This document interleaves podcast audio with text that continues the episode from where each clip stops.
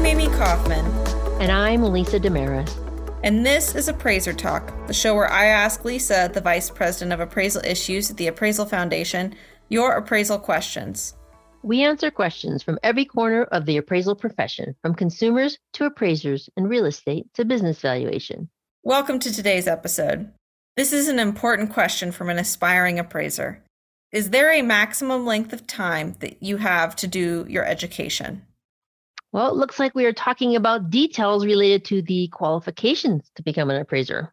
Indeed, we are. What can you tell us about any maximum time limits placed on the education requirements that must be completed to become an appraiser?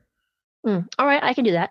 So, starting with education, what exactly do we mean by education in the context of the Appraiser Qualification Board's real property appraiser qualification criteria?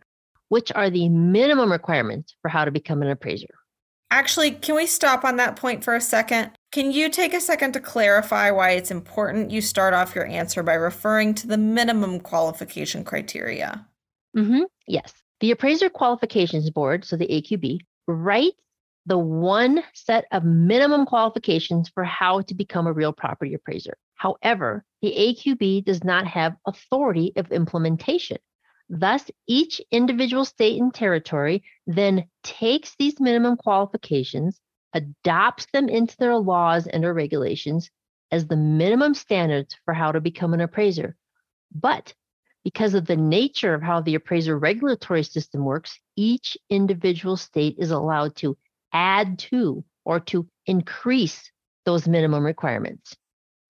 Okay, so this serves as our frequent reminder to make sure you check directly with your state on their qualification requirements, since any state may have more qualification requirements above the AQB's minimum qualification criteria. Yes, and thanks for asking that, Amy. Now, regarding the question you had for me, the criteria does not contain any provision that invalidates qualifying education that was successfully completed. From the AQB's perspective, completed courses that are eligible for credit remain valid towards the current criteria.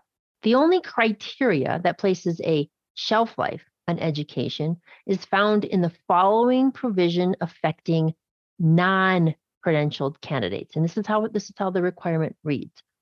All qualifying education must be completed within the five-year period prior to the date of submission of a trainee appraiser application.